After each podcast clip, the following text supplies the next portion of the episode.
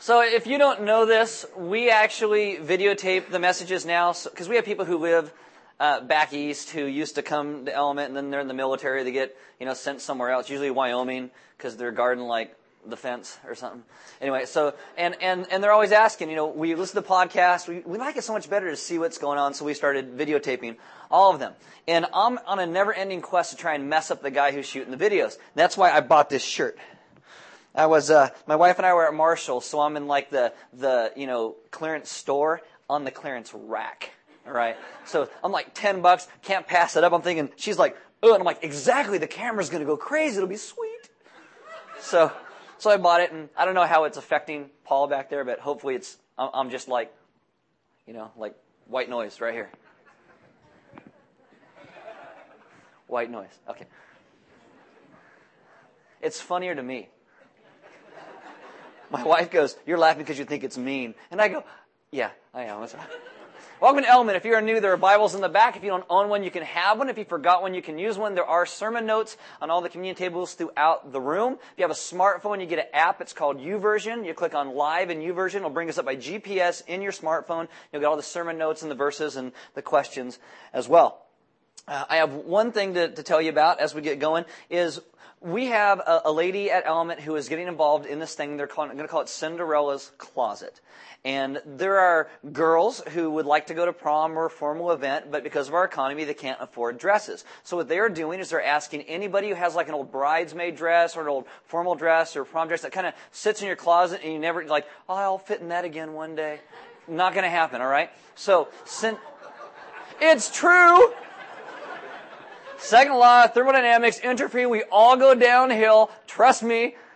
I know. I get out of bed in the morning, I'm like, oh, why don't my feet work? Oh, you know, that's, because you get old, right? Okay, so send an email, dresses at ourelement.org if you have a dress you'd like to donate and they're going to take them and they're going to put them in a room and all the girls are going to walk through and shop for free for a prom dress that they can actually wear to prom. So it's a great thing.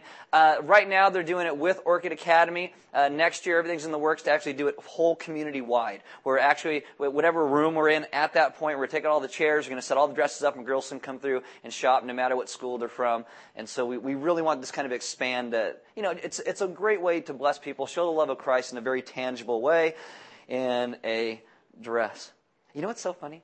Is, uh, you know, the whole Betty White, and if you weren't here last couple weeks, I actually said Dick Clark's name and she died, and he died. And I said, what about if Betty White died? But she didn't, so she's, she's still going. My friend Donald sent me an email and said, could you say the name of my wife's cat?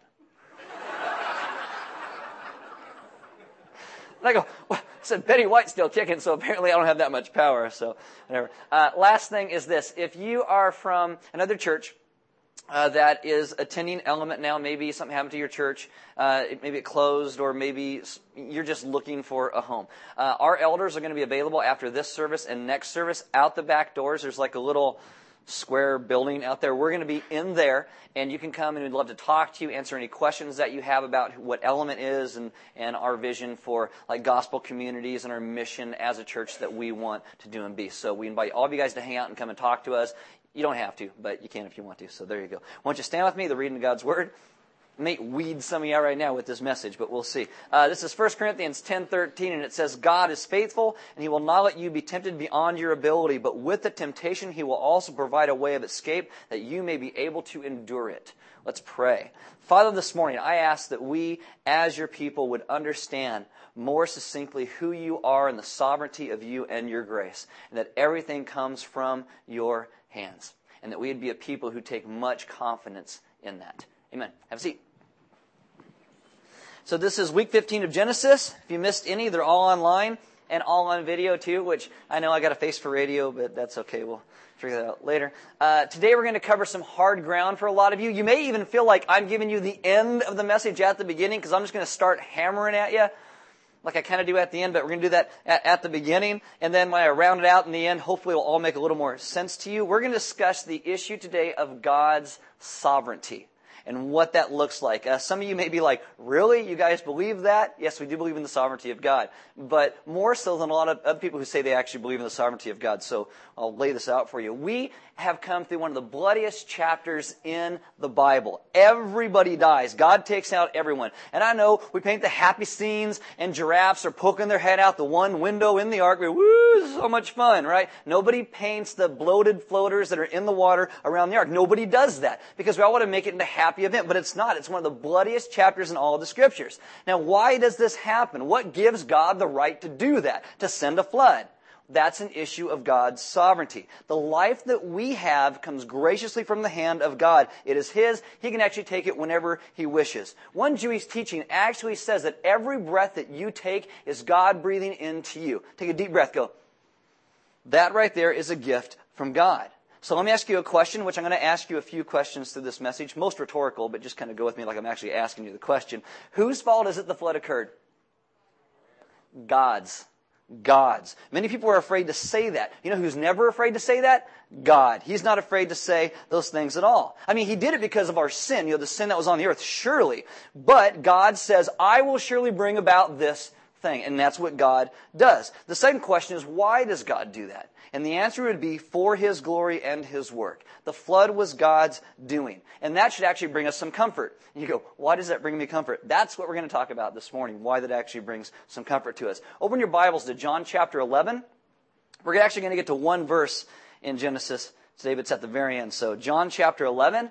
In John 11, uh, Jesus has a friend. His name is Lazarus. Lazarus is about ready to die, and Jesus is lollygagging around, taking his own sweet time going to see Lazarus. Eventually, Lazarus is going to die. Now, there's a great miracle that comes with that, but before that happens, he's going to die. And so his friends are like, why? You know, what's, what's going on with this? John 11, verse 4, Jesus says, It is for the glory of God, so that the Son of Man may be glorified through it.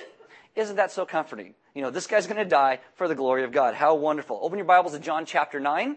Just right to the left a little bit. In John chapter 9, there's a guy born blind from birth. And the Jews in this age believed, and actually in a lot of ages too, that with, if you were born blind or something like that, you did something wrong, your parents did something wrong. And that's the problem with religion. Religion always starts with you. Religion's about karma. Christianity starts with Jesus. Religion says, oh, there are good people and there's bad people. Jesus says, you're all bad people, and then there's Him. Religion is about what I do. It's about going to meetings, going to church, speaking in tongues, lifting my hands, praying really hard. Christianity is about Jesus and His finished work. Religion's goal is to get from God. I will do these things, and God will give me this. Christianity's goal is Jesus and His glory. Religion sees suffering and hurting people as being punished by God. Oh, you're sick, you lost your job, what did you do wrong? Religion gives these people nothing. Even today, every stupid guru from Deepak Chopra to Oprah to Dr. Phil to half the crazies on the Christian TV blame you for something going wrong in your life. Now, sometimes it's actually true. All right, you don't have any money to make rent because you smoked it all. That's your fault. All right, you, you live in the in the park in a tent because you're too lazy to get a job. Your fault. All right, but being born blind or your child getting sick, these people say if you did it better, if you had the right thoughts, if you had enough faith, then everything would be better. John chapter 9 verses 1 through 3. As he passed by, he saw a man blind from birth, and his disciples asked him, Rabbi, who sinned, this man or his parents, that he was born blind? So it's not why, the question is who? Jesus answered, It was not that this man sinned or his parents, that the works of God might be displayed in him. Jesus just said, God did it there is a propensity for us to run from the fact that God is in charge. Christians are always trying to make excuses and defend God for things he never tries to defend himself against. There's been, been a search by Christians to try and let God off the hook for anything that happens in our world that we don't deem as good. And so we're like, oh no, God's not really in charge of that. That happened. No. And we always try to get around God's sovereignty, but you can't. Amos chapter 3 verse 6. Is a trumpet blown in a city and the people are not afraid? Does disaster come to a city unless the Lord has done it? How about Lamentations 3:38? Is it not from the mouth of the most high that good and bad come? Now bad isn't sin, bad is what we would deem as bad, such as the flood. God is not concerned about you and I blaming him for anything. But you don't blame him just to get your choices off the hook. I mean, if you blame him, you gotta be sure that you realize that there is a God, and he is sovereign, and he is in control. And this is something that people will struggle with their entire lives. But it can also be very comforting in the best possible way. That if God's in charge, we don't actually have to be. Jesus says, but that the works of God might be displayed in him. God had this man born blind for his work. Yeah. What is that work? That God would be glorified. 1 Corinthians 10:31 Whether you eat or drink whatever you do do all for the glory of God. Do you understand that God does everything for his glory and that is why we should as well? Here, Isaiah 48, 9 through 11. God says, For my name's sake I defer my anger. For the sake of my praise I restrain it for you, that I may not cut you off. Behold, I have refined you, but not as silver. I have tried you in the furnace of affliction. For my own sake, for my own sake I do it. For how should my name be profaned? My glory I will not give to another. John Piper says the role of the Holy Spirit is to burn in me what he has been burning for all of eternity God's love for God. Who is the most God centered being in the universe? God. God is the most God centered being in the universe. I know that sounds very self centered because we think we should be the most, you know, centered being in the universe. I'll give you a theological concept here. Just follow with me. Idolatry is worshiping anything other than God or who he has revealed himself to be. This is why idolatry and not atheism is the opposite of Christianity, because atheism is idolatry. It's placing ourselves and our three pound brain ahead of God. So, is God an idolater? No. No. Just throwing it out there for you. Just in case you were wondering. That's, oh, it's been a burning question all my life. No, God is not an idolater. He does not sin. God has no gods before himself. God is completely God centered. God has passion for His glory above all else. Jonathan Edwards writes this God has respect to Himself as His last and highest end in this work because He is worthy in Himself to be so, being infinitely the greatest and best of beings. All that is ever spoken of in the Scripture as the ultimate end of God's works is included in that one phrase, the glory of God. See, our problem is many people don't mind being God centered as, as long as we believe that God is man centered first. And that's dangerous because what that does is we think we're centering our lives on God, but we're really making a, Him an end to our own self esteem. In Desiring God, which I recommend you all read, John Piper says, God's, God loves His glory more than He loves us, and that is the foundation of His love. This is why God always says, stop trusting in man. Stop trusting in man. Isaiah 2.22, stop trusting in man who has but breath in his nostrils. Of what account is he? Psalm 146 verse 3, do not put your trust in princes and mortal men who cannot save. Jeremiah 17.5, this is what the Lord says, cursed is the one who trusts in man, who depends on flesh for his strength, and whose heart turns away from the Lord. Isaiah 40 verse 15, surely the nations are like a drop in the bucket. They are regarded as dust on the scales. He weighs the islands as though they were fine dust. 40 verse 17. Before him all the nations are as nothing. They are regarded by him as worthless and less than nothing. By putting our trust in people, we are setting ourselves up for failure. This is why we trust God. Because God's commitment is to himself, we have security. Isaiah 48, 11 in the NIV, for my own sake, for my own sake, I do this. How can I let myself be defamed? I will not yield my glory to another. God performs salvation for his people for his own name's sake. He justifies people called by his name that he may be glorified. Ezekiel 36, 22 and 23. Therefore, say to the house of Israel, this is what the sovereign Lord says. It is not for your sake, O house of Israel, that I am going to do these things, but for the sake of my holy name, which you have profaned among the nations where you have gone. I will show the holiness of my great name, which has been profaned among the nations, the name you have profaned among them. The nations will know that I am the Lord. Why does God save us? Ephesians 1 6, so the glory of his grace might be praised. Why did God create people and then call them? Isaiah 43 verse 7, for his glory. Why does God harden Pharaoh's heart and deliver Israel? Exodus 9:16, that his name might be declared throughout the earth. Why does God spare Israel when they continuously rebel against him? Ezekiel 20, 1 Samuel 8, for his name's sake. Why did God bring the Israelites back from Babylonian captivity? Daniel 9, for his name. Why did God send his son to die and rise for his people? Romans 15, 8, and 9, so that we might glorify God for his mercy. Now, if you have your Bible, open to John chapter 12. See, I'm trying to keep you in the single spot so you can get in there, right? Right in there. Okay? This is Jesus' last week on the earth. He's praying to the Father, and in John 12, 27 and 28, this is what he says. Now my heart is troubled, and what shall I say? Father, save me from this hour? No, it's for this very reason I came to this hour. Father, glorify your name. Then a voice came from heaven, I have glorified it and will glorify it again.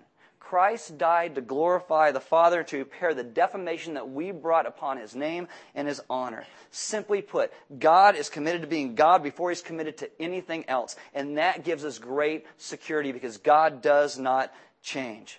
Here's a couple more questions for you. Do you stake the answers to your prayers on God's love for His glory? When you look at the scriptures, do you look at the scriptures to understand God's glory better? do you try and find something for yourself? Because the foundation and the means and the goal of God's love for sinners is his prior, deeper, and ultimate love for his glory. And this means Noah's flood was about God's glory as well. Today, we have tried to turn God into like a doting mother who follows us around and makes sure we never, ever get hurt. Nothing bad's ever going to happen to you. That, that's just not true. And this is one of the reasons that Christianity is so messed up today, because we think this is what God does. He makes it so I never skin my knees. That's not what God is like.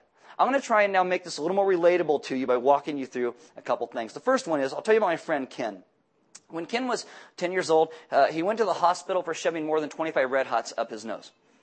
Okay? Smart kid, right? You're like, oh, this is what it's like. It, seems there was some record in his neighborhood set by some kid. Nobody knows where this kid lived or what his name was, but somehow this kid got 18 red hots up his nose. And so, you know, a record like that is just begging to be broken by little boys. It's like, ah, 18, I can do 18. It's like, name that tune. I'll go to 25, you know, and start shoving him in there. And so he's got a, he's got this crowd like 10 other kids egging him on. He gets, tries to get an entire box of Red Hots up his nose. I mean, in an amazing feat by any person, male or female, equal opportunity, all right? You can both do whatever you want. He's able to course almost this whole box in his nose before he just almost died, right? I say more than 25 because no one really knows. It was just more than 25 at the resuscitation process at the hospital. It's like they couldn't really figure, it was all just one lump in there when they pulled it out. So he, when, he, when he tells the story, he says, you know, there's a mild burning irritation between 10 to 15, and this, this throbbing at about 20, and at 25, it is just unbearable. You can't breathe. He starts trying to, you know, blow him back out of his, at his nose like snot. And so when he can't get him out his nose, the, if, what does every little boy do? They run to their savior, who is Mom! Ah! Right? So, so he gets home and, and his mom thinks he was in a fight because, you know, red food coloring coming out of his nose and, and all of his friends are, are laughing and finally someone comes down enough to says he has 25 red hot shoved up his nose. you know, so he's like, so then the mom has, this is an emergency. Emergencies go to the hospital. So they take him to the hospital. They irrigate the nose. They go in, they cut it all up. They pull all the red hots. They get a good laugh and they send him home. If you're a woman and you hear this story, you're probably thinking, my goodness, how embarrassing to go home and face all your friends after something so stupid. Not so. Ken returns home from the hospital in glory. In glory. No one had ever gotten near the record of 18 red hots. And Ken, by sheer determination and willpower, got over 25 shoved up in that nasal cavity. I mean, he returns home a legend. The, the pain that he endured made him like a hero. Now, there's no more red hots allowed in his home, as if it's the red hots' fault, not the stupid little kid. But you know, that's now. And I'm, I'm just in a very far removed way, very far removed way, right? That the whole the pain that Ken went through makes him into this hero. This is something that kind of happens to Noah. Noah goes through all this pain, all and on the other side, we look him as, as like this living legend. I'll tell you, this side of life, meaning my 40s, I am convinced that pain is necessary to grow and become well-rounded people. Yet we in our society today, we structure our society around, around our safety. I like to call this knee pads and helmets. We do it in an effort to keep us or our children from getting hurt. This has then crept into the church as well. In this process of safety, we're not teaching anybody how to deal with pain, especially when that pain comes from the hand of our God. And we are damaging people more in the name of safety than they could ever get hurt on their own. I mean, life is about Jesus, love, joy, hope, connection, laughter, but many times God brings pain to grow us into who we're supposed to be. Throughout the scriptures, God is constantly taking people into places they fear, into places they could get hurt or even killed, and He constantly does this. It does not seem like God is concerned with knee pads and helmets anywhere in His creation. As a matter of fact, it looks like whenever possible, He strips those things away and sends us off into the unknown. You look at Noah. He's a man living a life not unlike other people of his day. In Genesis 6, 8, it says, Noah found favor in the eyes of the Lord. And I told you three weeks ago that word favor is the first rendering of the Hebrew word grace in the scriptures. Noah's name backward actually has the connotations of this word grace. Now, Noah didn't get grace or find favor because verse 9, where it says he's a righteous man, blameless among the people of his time, and he walked with God. Noah is just like everyone else. And God shows up and extends grace to him. And only after the extension of grace does Noah become a righteous man, blameless among the people of his time. After grace, Noah begins to walk with God. So you have to think of this in our vernacular today. You know, he's, he's a guy, he's living his life, trying to attain peace and, and security and contentedness and comfort. He's working his job, adding to his 401k, raising his family, all for the purpose that one day he can be taken care of. He doesn't have to live on the street, out of a box, or have to beg from a soup kitchen. Things are going well. His portfolio looks really good. God shows up and extends him grace. What a wonderful day. The God of the universe extends grace to Noah. Things got to be looking up. You know, God's on his side. But God's priorities are different than Noah's priorities. God's not so concerned about Noah's portfolio of stocks and assets. God's concerned about his glory, and his glory causes him to be concerned about Noah's soul and that of his family. The earth is full of people living for only their own security, and it has led to great corruption and evil and violence. And God's decided, I'm going to put an end to all of this self-centeredness. And in putting an end to this, He shows Noah, Noah grace, makes him righteous, and tells him to build a gigantic ark that God's going to, because God's going to flood the earth, and this is going to provide a way for people to be saved. So Noah's 401k means nothing. He's never going to get to use it. All the money he saved for a rainy day isn't really going to help when the rainy day actually shows up. For 100 years, Noah and his three sons built a boat the size of an ocean liner in their backyard with nasty wood and crude tools. And I am sure they were made fun of by the surrounding people. But you gotta think of it this way. God is actually having Noah build salvation in his backyard. And they mock and they ridicule. God is providing a way for you to be saved and people mock and they ridicule that. I think Noah's house became like a tourist attraction. People are like, you know, you go visit the gigantic rubber ball in Chevy Chase, Maryland. Ooh, look at the boat. You know, it's like, hey, let's go look at Noah's boat. That crazy guy, he's 50 years into it and he's still not done yet. Let's look at that. What does Noah do during this time of ridicule? Well, he waits for God to prove himself faithful for a hundred years. He becomes a preacher. 2 Peter 2, 5 says, a herald of righteousness. So not only did Noah not lose heart in the midst of all this pain he had to endure, he told others, trust this God who has stripped me from everything and made me a laughing stock. Yes, you can be a follower too. Don't you want to be?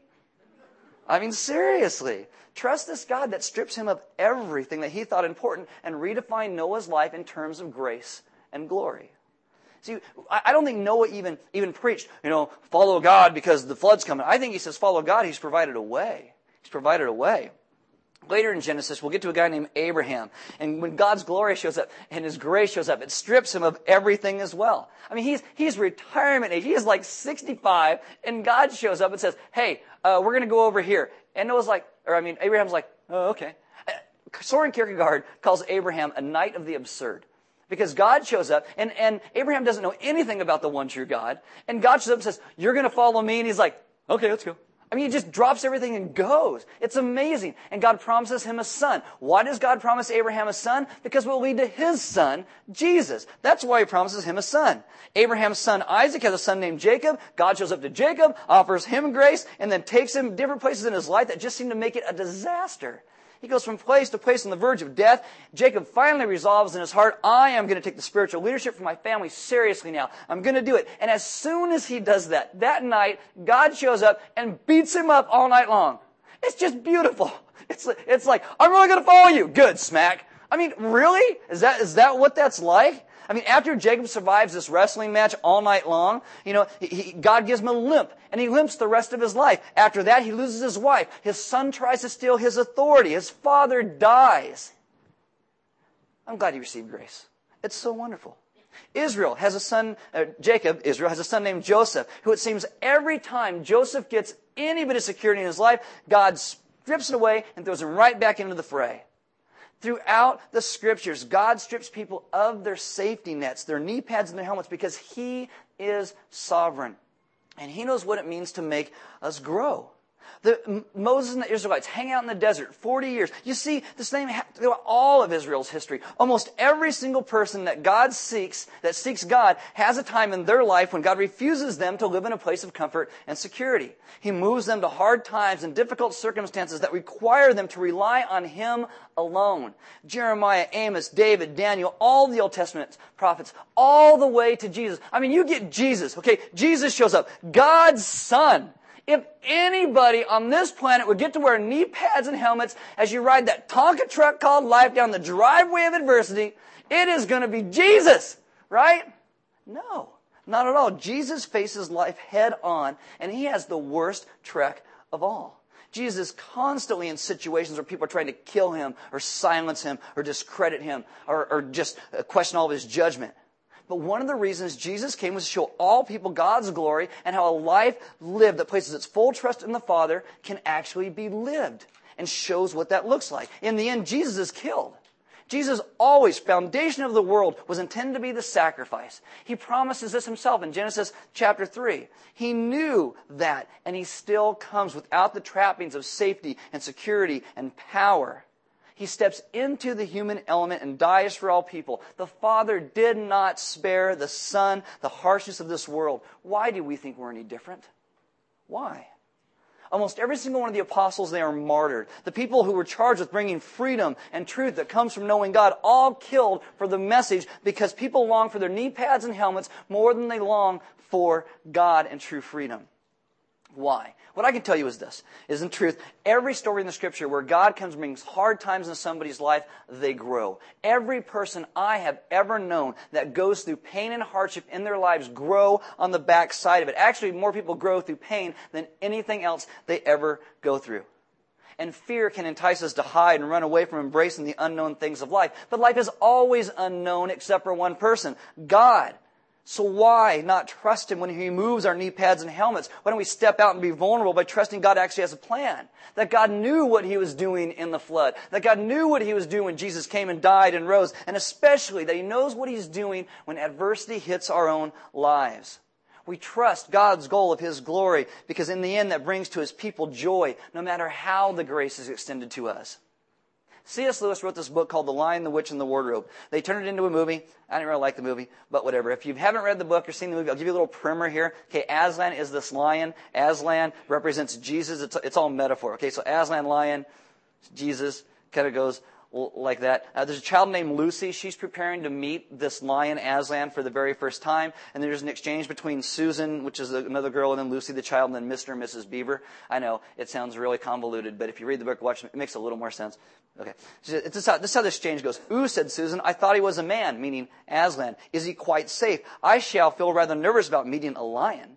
That you will, dearie, and no mistake, said Miss Beaver. If there's anyone who can appear before Aslan without their knees knocking, they're either braver than most or just, or else just silly. Then he isn't safe, said Lucy, the little girl. Safe, said Mr. Beaver. Don't you hear what Miss Beavers tells you?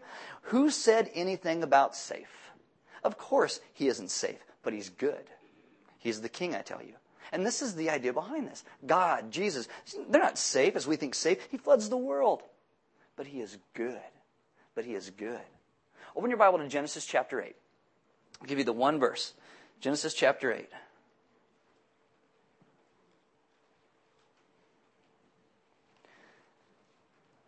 Genesis chapter 8, verse 1. This is after the, you know, the ark's been floating for a while. It says, But God remembered Noah and all the beasts and all the livestock that were with him in the ark.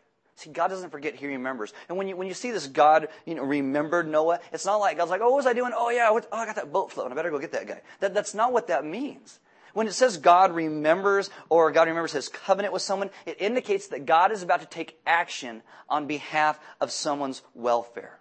This happens again in Genesis 9, Genesis 19, Genesis 30, Exodus 2, Exodus 23, Psalm 25, Psalm 74. All throughout the scriptures, this idea that God remembers his people all life on earth having been destroyed, God now proceeds to renew everything. This echoes Genesis 1. It echoes Genesis 4. And this process goes all the way on to you and me in the New Testament. It says this for us as well. In 2 Corinthians 5:17 it says, "Therefore if anyone is in Christ, he is a new creation. The old has passed away. It's been flooded, drowned, buried, gone. The old has passed away. Behold, the new has come." New creation, and God does not forget us. God knew us in the womb. He plants us in the uterine wall. He, he forms our zygote, nudges us down the birth canal, or if you were C-section, you were lifted out of there. You know, God was there. God is there. And when we're ashes in the grave and the memory of us on earth is long faded, this God remembers us. He has never forgotten us, ever. Why? His glory. That is why. Our God understands the cross and still delivers his son to that. This God who sent his son, though we didn't do anything to deserve it, he remembers us on that cross. Why? His glory. Last week in our GC, we were talking, and, and Ryan said he had a friend who was going to watch The Passion in front of a movie theater, and uh, someone he said drove by, and they go, "He dies at the end," you know. But that's not how it ends. He rises in the end. You see, God has not forgotten about us. Death, burial, resurrection, He never forgets. A year ago in Lamentations, I told you that in your life, one day, there's going to be, there's going to be a fight between your faith and what you see with your eyes. And you'll have to figure out if we see with your eyes and, and what God has actually declared, what are you going to do with those two things? And if you understand His glory, it all makes more sense. Because even resurrection is not understandable without Calvary. There are no shortcuts, no knee pads, no helmets. We all go through the fire. And we will find out if we truly believe that it is about God's glory or our own. And it is about His glory. And we are to be about His glory as well. This is why every week at Element we bring you guys to a place of communion. Because communion, it's about Christ's death, which is which why you break the cracker like his body was broken, dipping it in the wine of the grape juice, like his blood that was shed for us. But it is about his glory. His salvation for us comes out of his love for his glory. God is committed to us because he is committed to being who he is and who he has always been. So this morning, we do invite you guys to take communion. The band's going to come up, do a couple songs. And as they do these songs, uh, like I said, communion, there'll be uh, some elders and deacons in the back if you need prayer for anything. If you're like, I mean, I need a, a, better grasp on this whole idea of glory and God's glory and not my own and what this all looks like in God's sovereignty, uh, they would love to pray with you. They'd love to talk to you about those things as well. Um, there's offering boxes on the sidewall in the back. We give because God gave so much to us. Giving is simply part of our worship. So we give you the opportunity every single week. Uh, and there's some food in the back. Uh, my wife didn't make uh, banana bread, but I didn't bring it. It's at home. I had some this morning. It's very good. You don't get any. When she does it, she's like, take this down to the church. I'm like, no, I'm sorry. I'll take a cookie down and see who gets it. But anyway, uh, but there is some food and stuff in the back, and we invite you guys to to you know grab some coffee or hot chocolate, whatever's back there. It's getting kind of warm. Water, you know, grab something to eat and meet some other people around you. On on the back of the questions are you know in the in the live thing on on the YouVersion, the, the questions are in there. And we invite you to like grab somebody you're here with, or maybe somebody that isn't even here, and then sit down and maybe ask those questions together and get a better grasp on God's glory and His sovereignty and who He really is, so that we can actually live lives that better reflect Him. Because I mean, guys, th- this is the point. It is not about us. It is fully about Him and what He has been since the foundation of the world. God is God is God, and He loves and has grace and extends it to His people. Let's pray. Father, this morning. I ask that we'd be those who better understand your grace and your sovereignty. That instead of running around and, and trying to earn our own salvation, we trust that it truly comes from you and your hand. But in that and understanding that, I ask that you make us truly humble people, realizing that you are the God who is in control of all things. And that everything comes to our lives has been sifted through your hands. And that you are the one who sits on the throne and it is not us. So that we can truly become the people you have made us to be. Father, I ask that when adversity hits us, or maybe there's a lot of people in this room this morning who have a lot of adversity in their lives, I ask that you would give them a greater picture of who you are and what you intend to do through that. Father, for those of us who have life and it's kind of going okay right now, I ask for strength when the adversity does hit and the growth does come because we will be, need to be those who remember that you have remembered us. That we love because you first loved us. That it all begins and ends with you. Have us be those who truly worship and honor you as our great God by trusting you with everything that is within us. Amen.